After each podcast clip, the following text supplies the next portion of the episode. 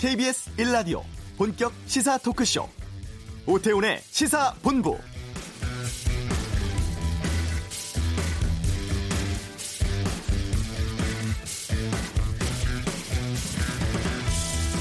밤사이 트럼프 미 대통령과 시진핑 중국 국가주석이 전화 통화를 했고 이 때문에 뉴욕 증시, 유럽 증시가 급등했습니다. 원 달러 환율도 급락하고 있는데요.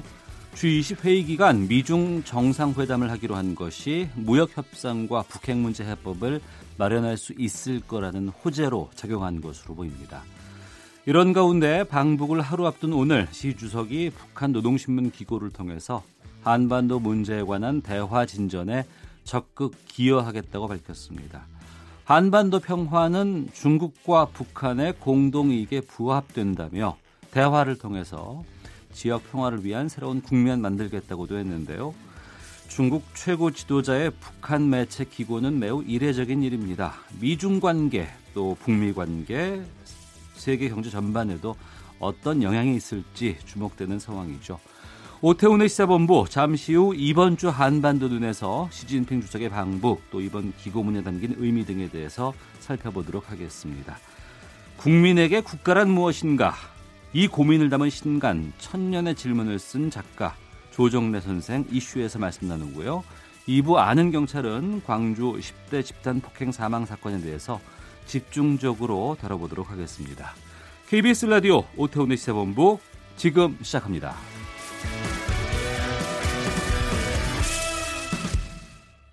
이 시각 핫하고 중요한 뉴스를 정리하는 시간 방금 뉴스 KBS 보도국 박찬영 기자와 함께합니다. 어서 오십시오. 네, 안녕하세요. 저도 이거 좀 아유 이게 놀랐어요. 삼척에서 북한 선박이 우리 군의 제재 없이 들어왔고 우리 군의 경비망에 구멍 뚫린 것이라고 하는데 군이 입장 내놨다고요? 네, 국방장관이 직접 나서서 책임져야 할 부분이 있다면 책임을 묻겠다. 이렇게 군 지휘관들에게 직접적으로 얘기를 했습니다. 그 15일 당시 상황을 조금 정리해 볼 필요가 있는데요. 네. 어, 당시 상황을 보면 강원도 삼척의 한 부둣가에 북한 배가 들어옵니다. 네. 그 부둣가 근처에 그 수산물 그 어판장이 있어서 어민들이 그 부둣가로 자주 왔다 갔다 한다고 하는데 네. 군 당국이 이 배가 들어온 걸 발견한 게 아니라 어. 이미 이제 배, 부두로 들어왔죠. 예. 우리 어민들이 처음 보는 사람들이 배에 서 있는 걸 보고서 예. 다가가서 이제 묻습니다. 누구냐? 어디서 왔냐?라고 어. 물었는데 그쪽에서 말하는 말투가 처음 들어보는 이제 북한 말투를 한 거죠. 그래서 우리 어민들이 군 당국에 신고를 해서 이 전말이 드러나게 된 건데 그러니까 북한 어선이 우리 군 제재 없이 우리 부둣가까지 들어온 상황이 확인이 된 거고요. 예. 2012년에 이른바 그 노쿠 기순이라고 있었죠. 예, 예, 예. 북한 병사가 아무런 제재 없이 철책 넘어와서 우리 군 초소의 문을 똑똑 두, 어, 두드려서 노쿠 기순이라고 했는데 이번에는 바다를 통해서 북한 어, 어선이 노쿠 기순을 했다라고도 볼 수가 있습니다. 표류가 아니라 일부러 내려온 건데요. 나머지 그 현재 4명 중에 2명은 귀순 의사를 밝혀서 우리나라에 있고 예. 2명은 돌아가고 싶어서 의사를 밝혀서 어제 귀환을 했다고 해요. 어쨌거나 우리 군의 해상 경비망이 이제 뚫렸다라고 볼 수 있는데 네. 정경두 국방부 장관이 오늘 오전에 전군 주요 지휘관 회의를 열었습니다. 그래서 군의 대비 태세 강화를 강조하면서 책임져야 할 부분이 있다면 엄중하게 책임을 묻겠다 이렇게 말을 했고요. 특히 작전과 근무 기강을 바로 잡고 정신적 대비 태세를 굳건히 해야 한다라고 주문했습니다. 우리 군은 애초에 이게 장비가 노후돼서 그런 소형 목선을 탐지하지 못한 것도 있다. 이런 해명을 내놨었거든요. 근데 정 장관이 만약에 경계 시스템에 문제가 있다면 그건 그것대로 보완하면 되지만 그것하고 예. 별도로 근무 기강 바로 잡아야 된다 이렇게 주문을 했기 때문에 앞으로 상당 기간 전군의 비상이 걸릴 것 같고 우리 군인들 바짝 긴장해야 될 것 같습니다. 네. 여야 사당 한국당 빼고 상임위원회 가동하고 있다고요? 네, 그 국회 사법개혁위원 어, 특별위원회가 오전에 전체 회의를 열었는데요. 박상기 법무부 장관 그리고 민감용 경찰청장 등을 상대로 현안을 질의했고요. 자유한국당이 불참한 것 말고도 바른미래당 의원들도 대부분 불참했습니다. 네. 이게 더불어민주당 소속 의원들 그리고 자유한국당 간사인 윤한홍 의원, 민주평화당 박지원 의원만 참석해서 반쪽으로 진행됐는데 원래는 그 패스트트랙 법안 처리 당시에 사임됐었죠. 권은희 바른미래당 의원을 사개특위 간사로 다시 선임하는 그런 안건을 논의하려고 했었는데 네. 바른미래당 측에서 권 의원을 간사와 함께 검경 소위 위원장에 선임해 달라 음. 이렇게 요청을 했는데 이 검경 소위 위원장은 민주당에서만 오케이 한다고 될 일이 아니라 네. 한국당에서도 오케이를 해줘야 되는데 어. 한국당에서 이걸 동의하지 않았습니다. 그래서 검경소위 위원장이 오신환 의원이 이전에 위원장을 했던 것으로 네, 알고 그렇습니다. 있어요. 예. 바른미래당 의원들 없이 그래서 진행된 회의에서 사개특위 위원 사보임 그리고 패스트트랙 강행을 놓고 한국당 윤환홍 의원과 공방만 벌였고요. 김현준 국세청장 후보자 인사청문회 일정을 논의하기 위해서 또 국회 기획재정위원회 전체 회의도 어, 열렸는데 역시 한국당이 나온다고 처음엔 얘기를 했었는데 네. 갑자기 불참 통보하면서 반쪽 자리를 올렸습니다. 당초에는 한국당이 국회 등원과 별도로 인사청문회 계획서 채택을 위해서 회의에 참석하겠다 이렇게 입장을 내놨었는데 예. 원내 지도부가 방침을 바꿔서 회의 일정 연기를 요청했는데 받아들여지지 않아서 불참하게 됐다 이렇게 입장을 내놨습니다. 한국당이 국회에서 경제청문회를 열어주면 국회 복귀하겠다 이런 음, 입장이었었죠 그동안. 나경원 원내대표가 주장을 했었죠. 그랬었죠. 예. 그런데 문희장 문희상 국회의장이 중재안을 내놨습니다. 그래서 경제 원탁 회의를 대신 열자는 건데 어. 제 교섭단체 3당 원내대표하고 만났다고 합니다. 근데 이 경제 청문회 대신 원탁 회의를 열자고 하는 건데 이게 뭐냐면 민간 경제 전문가들이 회의에 참석을 하고 또 각당 의원들이 참석을 해서 현재 우리나라 경제 시스템에 문제가 있다면 그 문제가 뭔지 그 문제를 진단하고 대안까지 한번 마련해 보자. 네. 청문회 대신에 이 회의를 열자는 건데요. 이게 형식만으로 보면 청문회가 아니니까 굉장히 이제 받아들여질 만한 그런 중재안인 것 같은데 이에 대해서 민주당 이인영 원내대표가 입장을 내놨는데요. 한국당의 국회 전면 복귀를 전제로는 어, 고려해 볼 수 있다 이런 음. 입장을 내놨고요. 네. 한국당 나경원 원내대표, 바른미래당 오신환 원내대표도 긍정적인 입장을 어, 보였습니다. 어. 그래서 오후 상황에 따라서 경제 원탁 회의 추진 여부가 빠르게 또 추진도 될 수 있는 그런 상황입니다. 네. 지난번에 중국 수찬성에서 지진이 있었다고 말씀을 드렸었는데 일본에서 또 큰 지진 났어요. 현재 지금 어떤 상황인지 좀 알려주시죠. 어젯밤 10시 22분쯤에 일본 야마가타현 앞바다에서 지진이 났습니다. 규모 6.8 굉장한 강진. 6.8이요? 네, 굉장히 어. 높죠. 야마가타, 니가타 이렇게 해서 4개 현에서 어, 지진 피해가 났는데 사망자는 없고요. 15명 부상입니다. 이 육지에서 이제 바다에서 지진이 났기 때문에 육지에서 느끼는 지진의 수준이 예, 사람이 서 있기가 불가능하고 이 바닥에 붙어 있지 않는 가구들이 넘어지는 그런 수준이었다고 하는데 지금 지진과 관련된 영상들이 조금씩 들어오고 있는데 건물 지붕에 있는 기와들이 떨어져 나가고 뭐 묘비들이 쓰러지고 지금 이런 수준입니다. 또 역 주변의 주차장 땅이 꺼져서 어. 어, 차의 바퀴가 물에 잠기는 그런 현상들도 포착이 됐고요.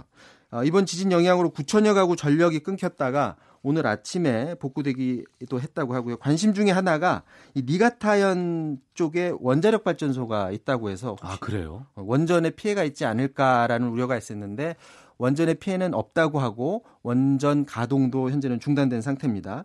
또 다른 문제가 이제 저 중국에서와 마찬가지로 여진이 일어날 수 있다라는 건데 앞으로 일주일 동안 최대 진도 6강 수준의 강한 수준으로 여진이 계속돼서 산사태도 우려된다고 하고요. 쓰나미 경보가 내려졌었는데 경보는 모두 해제됐습니다.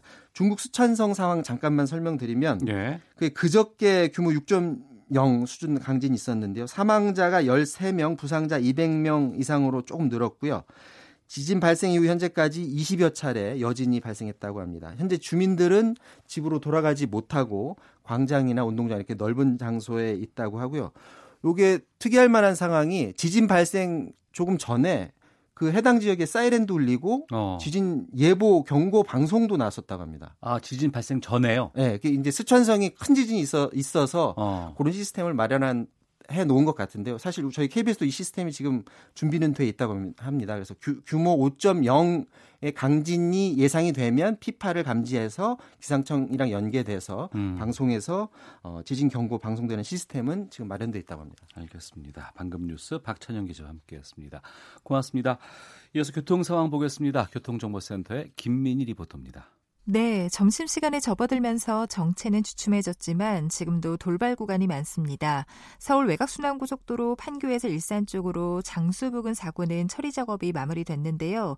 하지만 이 일대 두 건의 사고가 잇따랐던 만큼 시흥에서 송내 사이 정체가 더 심해졌습니다.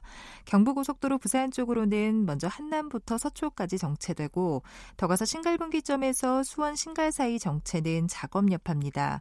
또 오산 부근에는 조금 전까지 고장 승용차가 서 있었기 때문에 뒤로 동탄분기점부터 정체 남아 있습니다. 이후 경산 부근인 평사휴게소에서는 사고가 났는데요. 1차로와 2차로를 막고 처리 작업을 하고 있기 때문에 부근으로 많이 혼잡합니다. 중부 내륙고속도로 창원 쪽으로 남여주에서 여주분기점 사이로는 2, 3차로를 막고 작업을 하고 있어서 이 여파 영동고속도로에서 받고 있는데요. 영동고속도로 강릉 방면 여주 휴게소부터 이후 여주분기점 진출램프까지 정체 길게 이어지고 있습니다. 그 밖에 서울시내 올림픽대로 공항 쪽으로 한강대교 부근 1차로에는 고장난 차가 서 있어서 뒤로 한남대교부터 서행합니다. KBS 교통정보센터였습니다.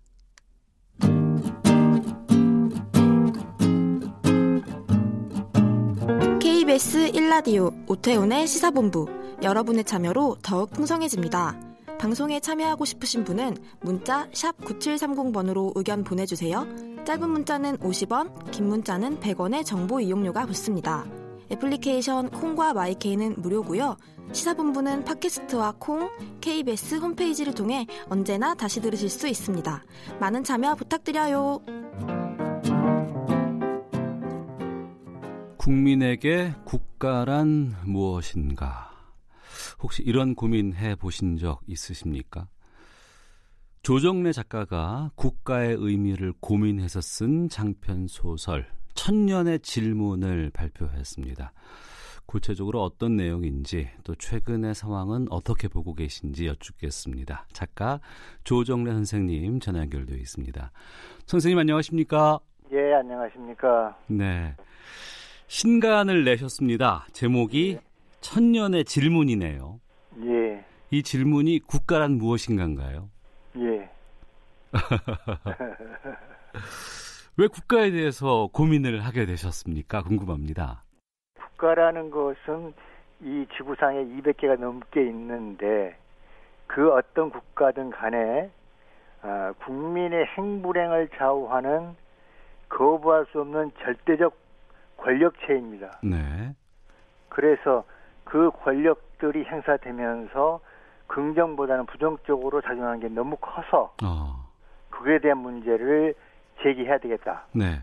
하는 것이 이제 이 소설이 쓰여진 목적입니다. 예. 국가가 힘이 있지만 부정적인 권력체로 보여지는 것이 많기 때문에 여기에 대해서 질문을 던지신 건데요. 그러면 예. 예. 아, 좀 구체적으로 책의 내용에 대해서 좀 살펴보도록 하겠습니다. 예. 주인공이 보니까 대기업의 비리를 추적하는 기자가 등장을 합니다. 예. 어, 그리고 뭐 당연히 그러면 대기업은 그 기자의 취재를 막으려고 할 것이고. 예. 예. 왜 이 기자를 주인공으로 하셨을까 궁금하거든요. 근데 신문 기사는 아주 미화된 정의가 사회의 목탁이고 무관의 제왕이고 그 시대의 빛이고 경찰 노릇을 해야 한다고 되어 있습니다. 네. 그래서 그 기자는 여러 분야를 자유롭게 취재할 수 있고 접촉할 수 있고 진실과 부정의 비리를 다 알 수 있는 자리에 있습니다. 네. 작가가 하고자 하는 이야기를 가장 효과적으로 전달할 수 있기 때문에 음. 기자를 주인공으로 세웠던 겁니다. 네. 권력과 자본, 언론이 서로 유착해서 발생하는 거대한 비리를 다루는 것 같은데요. 예. 아무래도 저희 입장에서는 좀 언론의 역할에 대해서 고민해 볼 지점이 아닌가 싶은데 예. 최근 우리나라의 언론이라든가 언론인들을 어떻게 평가를 하고 계실까 궁금하거든요. 지금 언론이라고 하는 것은 특히 자본주의 국가에서는 자본과 연결되어 있는 부분이 있지 않습니까? 네. 신문이나 방송 경영을 광고를 기업 광고를 가지고 경영하는 부분이 많기 때문에 네. 그래서 현실적으로 음, 예속되고 그것이 어떤 숙명으로 작용하는 부분이 있습니다. 네. 그러나 언론의 기본적 사명을 잊어서는 안 되기 때문에 음. 끝없이 고민하고 분투해야 하는데 지금 한국 언론은 우려할 만큼 잘못되어 있는 부분이 있습니다. 예. 그것을 천년을 질문해서 구체적으로 보여주고 있습니다. 독자들께서는 예. 확인할 수 있을 것입니다. 예. 우리 언론에 대해서 우려할 만한 부분들이 이 책에 담겨 있다고 말씀을 하셨습니다. 예. 쉽게 잘 안 바뀔까요? 언론이 바뀌어서는 안 되고 예. 근본적으로 국가 권력을 형성하고 있는 소수에서 지금 입법, 사법, 행정, 재벌, 예. 언론을 다섯 개를 국가 를 장악하고 있는 권력으로 보았기 때문에 음. 이것이 동시에 다 바뀌어야 되지 네. 한 군데만 바뀌어서는 안 되는 거죠. 어, 언론만 바뀐다고 해서 안 건- 됩니다. 예. 다 얽혀 있으니까요. 그러겠네요. 그, 그 얽... 해결책을 예. 제- 이 천년의 질문은 제시하고 있는 겁니다. 예. 그 얽혀 있는 부분들을 하나씩 더좀 여쭤보겠습니다. 예, 이 작품에서 보면은 국회의원이 나오는데 예, 공익이 아닌 개인의 영달을 위해서 적극적으로 자본과 타협하는 모습으로 등장을 합니다. 예. 지금의 국회 상황도 그렇지 않을까 싶은데 어떠신지요? 어, 저는 자신 있게 예. 국회의원들은 국민을 위하여 정치하는 것이 아니라 자기 자신을 위하여 한다고 소설에 썼습니다. 네. 그리고 그들은 끝없이 국민을 방편으로 삼아서 자기 권력을 행사하는 도구로만 사용합니다. 음. 그러니까 국민은 선거 때만 주- 주권자이고 선거가 끝나면 버림받습니다. 네. 이런 국회의원들은 안 되죠. 어. 처음부터 끝까지 국민에게 봉사하는 자여야 합니다. 네. 그 부분이 국민들이 많이 망각하거나 개입하지 않기 때문에 그들이 행포가 점점 심해지는데 음. 이것에 대한 개선책이 무엇인가까지도 이 소설은 밝히고 있습니다. 네. 작품 속에 유착의 한 부분 또 자본입니다. 예, 대기업이 등장을 하는데 예, 특히 언론, 국회의원에 대해서는 비난의 목소리, 비판의 목소리 상당히 많이 있습니다만 대기업은 좀 보는 시각이 다른 것 같아요. 예. 이 기업들이 우리 사회에서는 어떤 역할을 수행해야 한다고 생각하시는지 또 우리 대기업들이 잘 하고 있다고 보시는지도 여쭙겠습니다. 지금 우리 사회의 어, 무질서와 횡포가 자양된 가장 근본적인 뿌리는 재벌입니다. 돈입니다. 예. 자본. 음. 이것이 자본주의 국가에서 가장 큰 힘을 발휘하고 그 자본 힘에 의해서 국가 권력조차도 농단되고 국가 권력을 행사하는 자들이 거기에 회유되고 결탁합니다. 지금 대한민국의 기업들은 잘 못하고 있습니다. 네. 잘 해야 한다고 하는 것을 또한 이 소설이 제시합니다. 한마디로 말하면 투명하게 음. 국민들이 의심하는 그러한 비자금, 일감 몰아주기 이런 것을 완전히 벗어나서 음. 투명한 경영을 하는 것이 기업이 사회에 해야 할 가장 기본적이고 근본적인 임무 수행입니다. 네. 언론은 언론대로 또 정치인은 정치인대로 대기업은 대기업대로의 역할이 있고 의무가 있고 해야 될 것이 있습니다만 그렇습니다. 그걸 잘 못하고 있고 예, 또 이것이 완성돼서 국가라는 또 커다란 총체적인 권력이 남아 있는데 예. 그러면 조정래 선생님께서 보시는 국가란 무엇이라고 생각하시는지 또 국가는 우리 국민들에게 어떤 존재가 되어야 한다고 말씀을 하실지 궁금하거든요. 예. 우리는 국민으로서 국가에게 차대 의무가 있다고 초등학교 때부터 배웁니다. 네. 암기해서 시험 봅니다. 예, 예. 그런데 국가는 국민을 위해 무엇을 한 것인가에 대해서 전혀 이야기한 바가 없습니다. 어. 이건 말이 안 되죠. 네. 국민에게 국가에 대한 의무가 있다면 음.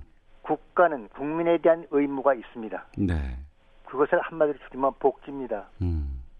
쉽게 말하면 국가는 모든 국- 권력의 특권을 버리고 국민에게 철저하게 봉사하는 조직체로서 무릎을 꿇어야 합니다. 그 의무를 다해야 합니다. 네. 근데 우리나라는 아직 그게 잘 안 되고 있습니다. 어. 권력이 너무 큽니다. 예. 국민한테 행사하는 권력이. 그래서는 안 되겠지요. 예. 예. 국가는 국민에게 여러 가지를 원하고 이렇게 해야 한다고 하지만 예. 정작 국가는 국민에게 그러한 부분들에 대한 의무를 다 못 해주고 있다고 말씀하시는데요. 예. 그러면 이상적인 국가가 된다면 아니면 이상적인 국가를 만들기 위해서 그러면 우리 국민들은 뭘 어떻게 해야 될까요? 아주 복잡한 이야기인데 저는 이 소설에서 한마디로 줄이고 있습니다. 예. 현재 상황을 타개나고 개선하고 개혁하기 위해서는 네. 천만 명의 국민이 매달 천 원씩을 내서 어. 100개의 시민단체를 만들고 예. 그 천만 명이 평화 혁명 상비군으로 존재하면 네. 이 모든 문제를 해결할 수 있습니다. 음. 이게 소설의 마지막 부분입니다. 네. 100개 시민 단체 그리고 그 시민 단체는 시민들의 십시일반이 기반이 되는 단체였고요. 많이 없이 천, 천 원씩 매달 천 원씩만 내면 됩니다. 어. 그러면 천만 명이 움직이면 네. 이 나라는 제대로 될 수 있습니다. 결 천만 명이 경찰 노릇을 하는 것입니다. 어. 결국엔 국민들이 바꿔야 되겠군요. 그렇습니다. 국가 주인은 국민이고 예. 모든 국가의 권력은 국민으로부터 나온다. 음. 헌법 1조 2항. 네. 예. 음. 자, 최근 천년의 질문이라는 제목의 장편 소설 발표하신 작가 조정래 선생님과 함께 말씀 나누고 있는데요. 자, 태백 산맥에서 분단과 이데올로기 갈등 문제를 다루셨습니다. 예. 그리고 지금의 남북 관계는 그 책과는 상당히 많이 변화는 좀 있는 것 같습니다. 예. 현재 남북 관계를 어떻게 보실까 궁금합니다. 어, 이 우리 남북 관계는 어, 독립된 것이 아니라 연결되어 있습니다. 네. 지금 남북 관계는 북미 관계와 직결되어 있고 음. 북미 관계는 정말 해결하기 어려운 어, 고차원의 에, 방정식입니다. 그래서 문재인 대통령께서 지금 계속해서 어, 균형 잡힌 중재자의 역할을 하려고 해왔고 하고 있는데 네. 앞으로도 그 역할을 계속 잘 해 나가면 음. 북미 관계를 해결해 나가는데 큰 도움이 되지 않을까 하는 기대를 하고 있습니다. 예. 남북 관계에 대해서는 현 정부의 입장, 중재자의 역할 지금까지는 잘 수행하고 있다고 평가를 하시네요. 예, 어. 앞으로도 그렇게 해야 합니다. 예. 조선 말기부터 일제 강점기까지의 민족사 아리랑에 담겨 있습니다. 예, 여기 보면 이제 민족에 대한 신념을 우리가 느낄 수가 있었는데 예, 특히 이번 그 현충일에서 문재인 대통령 추념사가 논란이 됐고요. 예. 그 핵심은 그 약산 김원봉 선생입니다. 예, 예. 여기에 대해서도 어떻게 생각하실지 궁금하거든요. 대통령이 그 발언을 한 것은 제가 판단하기에 네. 민족의 화합과 통일을 향한 민족적 대의에 입각해서 대통령으로서 당연히 해야 할 발언입니다. 음. 그리고 대통령이 한 발언은 시삼스러운 게 아니라 이미 교과서에 나와 있는 내용입니다. 네. 그것을 왜 악의적으로 생트집을 잡는지 음. 저는 이해가 안 됩니다. 예.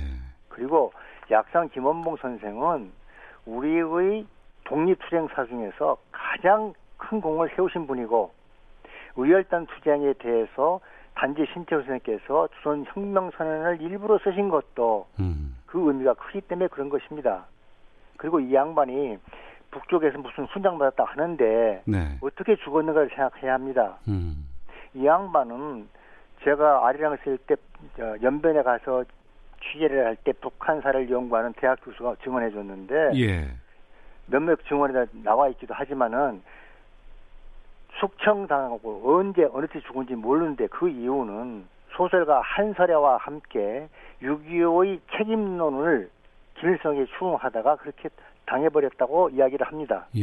이런 부분까지 생각을 해야지 전쟁 끝나고 나서 아무한테나 막 주는 식의 푸- 훈장을 받았다고 하는 거 하나만 가지고 음. 대통령을 공박하고 모함하고 하면 안 되지요. 네. 있을 수 없는 일입니다. 예. 있을 수 없는 일이라고 말씀해 주셨는데요. 자, 이번에 아, 3년 만에 나온 장편 소설 천년의 질문. 국가란 무엇인지에 대한 고민에서 시작이 된 책입니다. 예. 그러니까 말씀하셨어요. 기자, 언론, 뭐 대기업, 국회의원, 여러 가지 주변인들이 다 담겨 있는데 또 한편으로는 조정래 선생님께서 소설가시잖아요. 예. 작가시고 이 소설가나 작가의 역할은 무엇이라고 보시는지 또또 우리 사회에서 어떤 역할을 맡고 예. 있다고 생각하시는지도 궁금하거든요. 예. 제가 무슨 말 하면은 자가당 챙길 테니까 삼가하고 네. 세계의 문화 사가들, 문화에 대한 연구를 하시는 학자들께서 총체적으로 내린 결론이 있습니다. 네. 소설가는 그 시대의 산소이고 등불이고 나침판의 역할을 해야 한다. 그리고 작가는 하나의 정부다. 음. 이렇게 정의를 했습니다. 네. 저는 그 너무나 지나친 영광스러운 정의에 대하여 어. 규정에 대해서 항상 머릿속에 고맙게 생각하면서 그 정의의 임무 수행을 최선을 다해서 하려고 노력을 하고 있습니다. 예. 그 일환이 바로 이번에 나온 천년의 질문이라고 해도 좋습니다. 예. 40년을 지켜본 결과가 담겨 있는 아, 천년의 질문입니다. 예. 혹시 그럼 앞으로 다음 작품은 어떤 것들을 계획하고 계신지 끝으로 좀 여쭙겠습니다. 아, 예. 제 나이가 77이고 80을 바라보니까 인생을 총정리하면서 어, 우리의 내세 문제, 죽음의 문제 이런 것들로 제 소설의 세계를 마무리하려고 합니다. 음, 알겠습니다. 자, 천년의 질문 발표하신 작가 조정래 선생님과 함께 말씀 나눴습니다. 오늘 말씀 고맙습니다. 예, 감사합니다. 헤드라인 뉴스입니다. 박상기 법무부 장관이 윤석열 검찰총장 후보자 지명과 관련해 선배 기수들이 옷벗으라는 의미가 아니라면서 검찰 기수 문화는 앞으로 사라져야 한다고 본다고 밝혔습니다. 일본 정부가 오늘 일제 징용 피해자에 대한 위자료 지급을 명령한 한국 대법원 판결 문제를 논의하기 위한 제3국 중재위 구성을 요청했습니다.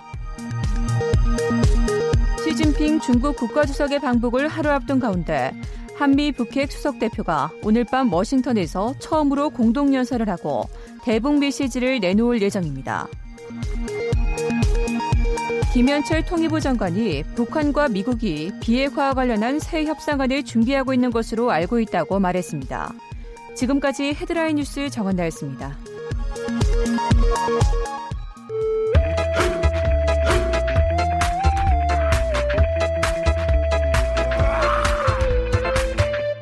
오태우래 시사 본부.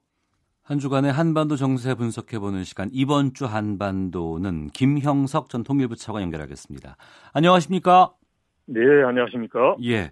중국의 최고 지도자가 방북하는 게 14년 만에 처음이라고 하는데 예. 먼저 이번 만남 성사된 배경부터 좀 알려주세요. 일단 형식은 김정은 위원장의 초청이지만 이제 시진핑 주석의 이제 방북이 항상 논의됐기 때문에 아마도 이제 시진핑 주석이 지금 현재 상황에서 중국이 본격적인 역할을 좀 했으면 좋겠다라는 네. 그 전략적 의도하에서 이 시점을 결정한 것 같습니다. 음. 그리고 오늘 아, 그 북한 노동당 기관지 노동신문에 시진핑 주석이 기고를 했습니다. 됐죠? 예.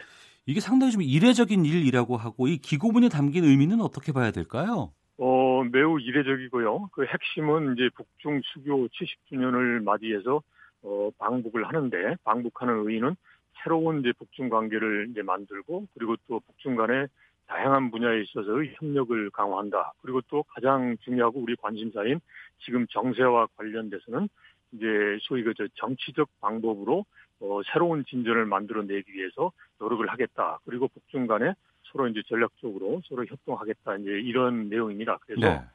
제가 생각한 데는 이제 중국의 경우는 과거 2000년 초반에 육자회담을 통해서 동북아에 있어서 이제 일종의 이제 핵심적인 역할, 키 플레이어 역할을 하고 싶어 했단 말이죠. 네. 이제 그리고 지금 현재 가장 이제 어려운 문제가 바로 핵 문제인데 핵 문제가 지금 이제 중국이 상대적으로 비껴나 있는 상황에서 미국 간에 이제 협상을 했죠. 그리고 우리의 적극적인 중재 역할을 하해서 그런데 이게 지금 교착 국면에 지금 처해 있는 거 아니겠습니까? 예. 그래서 이러한 시점에서 이제 북한에 대해서도 영향력을 가질 수 있고 그리고 또 미국에 대해서도 이제 나름대로 이제 그 목소리를 높일 수 있는 이제 중국인 이제 시진핑 주석이 나서서 이 부분을 좀 해결을 한다면 음. 정부가 있어서의 전체적으로 이제 그 정세를 변화시키는데 이제 중국의 그런 위상이 강화되고 네. 그 다음에 이제 또 하나는 지금 현재 이제 미중 간에 이제 여러 가지 무역 갈등 상황이 있는데 이럴 때 이제 북한의 비핵화 문제가 어느 정도 해결이 되면 음. 아무래도 이제 트럼프 대통령과의 그런 그 지금의 협상에서도 좋은 국면이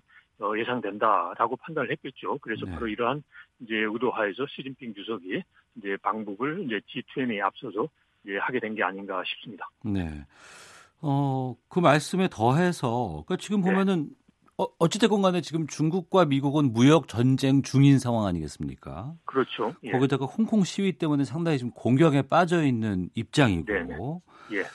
그런데 주요 20개국 정상회의를 코앞에 둔 시점의 방문 방문이고 전격적인 방문이거든요. 네, 네. 이게 좀 오... 크죠. 예, 예. 그러니까 이제 G20에서 이번에 이제 그 시진핑 주석하고 트럼프 대통령 통화에서도 밝혀진 것처럼 네. 경제 문제를 포함해서 이제 지역 정세 문제에 대해서도 이제 확대 회담을 하기로 했단 말이죠. 네. 그러면 G20에서 무언가 또 이제 큰 방향이 정해져야 됩니다. 특히 이제 그 무역 분쟁과 관련해서는 어. 그러려면 그런 방향을 결정 지은 데 있어서 이제 호, 호 소대가 네. 이제 북한의 비핵화 문제인 거죠. 그러려면 이제 북한의 문제를 해결하려면 이제 아니 해결까지는 아니더라도 뭔가 방향을 잡으려면 김정은 위원장의 그런 의중과 함께 김정은 위원장이 움직일 수 있는 음. 일종의 그러한 이제 그 사항을 미리 사전에 점검도 하고 조율도 할 필요가 있거든요. 네. 이제 그래서 이제 사전에 이제 방북을 해서 김정은 위원장과 그런 정세 문제를 이제 협의를 이제 하는 게 아닌가 싶습니다. 그리고 네. 또 하나는 예. 이제 미국에 대해서 보란 듯이 이거죠. 이제 북한을 움직이려면 어. 이제 이제 저 중국이라는 존재가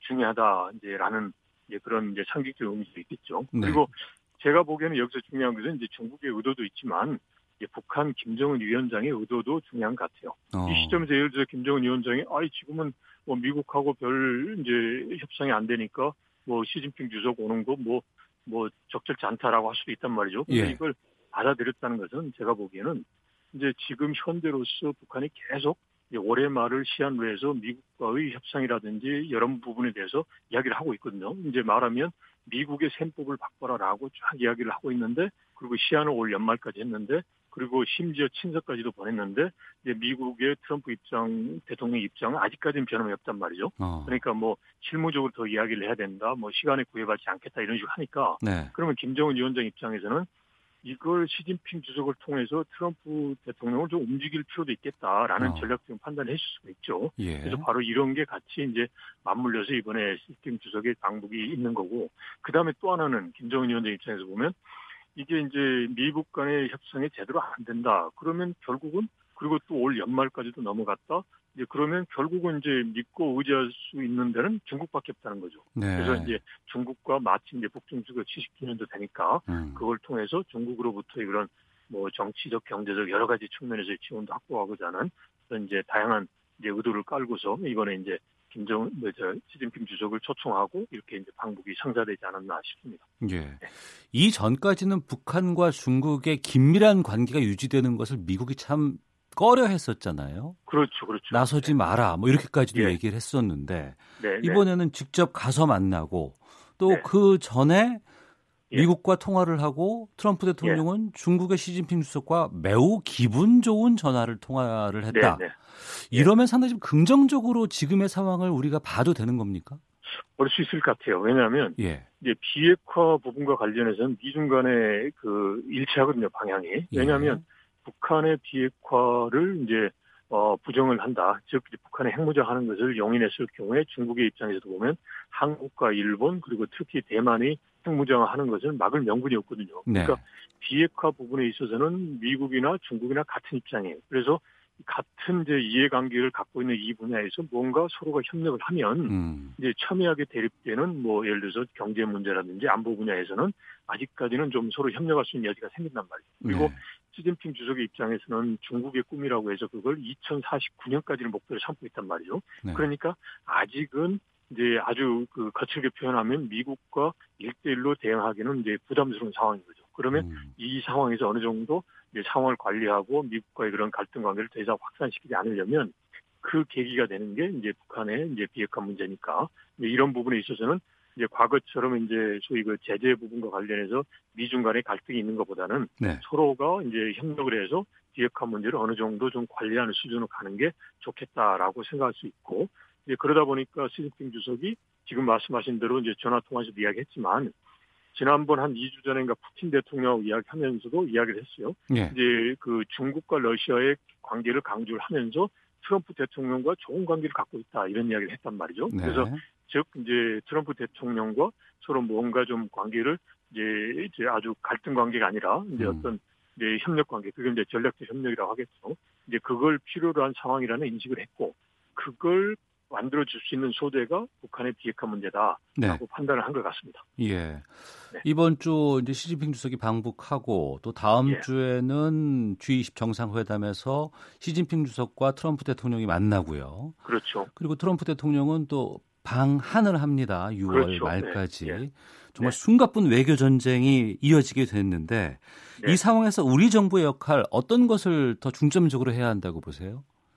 일단은 그 같아요. 그러니까 이 비핵화 부분과 관련해서 좀 우리한테는 아쉽지만 네. 미국이나 중국에게 있어서 국정의 일본 순위는 아니란 말이죠. 근데 우리는 이게 아주 중요한 순위 아니겠습니까? 네. 그래서 이 부분에 대해서 지금 현재 이제 시진핑도 그렇고 미국 트럼프 대통령 그러니까 이 부분 좀 속도감 있게 하자. 음. 그리고 그리고 지금 트럼프 대통령은 재선 이미 이제 선언을 했지 않습니까? 재선 내수에 가겠다고. 그러니까 네.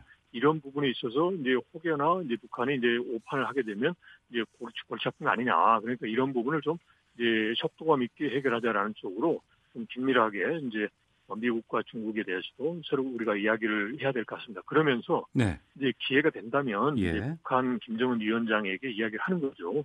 여기에 대해서는 어떻게 말하면 지금이 혹이란 말이죠. 과거의 남북 관계사를 보면 이제 미국이나 중국 입장이 다를 수가 있었어요. 근데 지금은 비핵화 부분을 가지고 공통점을 갖고 있으니까 예. 이런 부분을 잘 활용해서 이제 북한이 원하는 그런 방향으로 갈 수 있도록 이제 독려하는 것도 중요하겠죠. 알겠습니다. 자, 이번 주 한반도는 김형석 전 통일부 차관과 함께했습니다. 고맙습니다.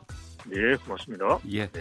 잠시 후 2부 아는 경찰 광주 집단 폭행 사건의 살인죄 적용에 대한 이야기 전문가와 말씀 나눠보겠습니다. 뉴스 들으시고 2부에서 뵙겠습니다.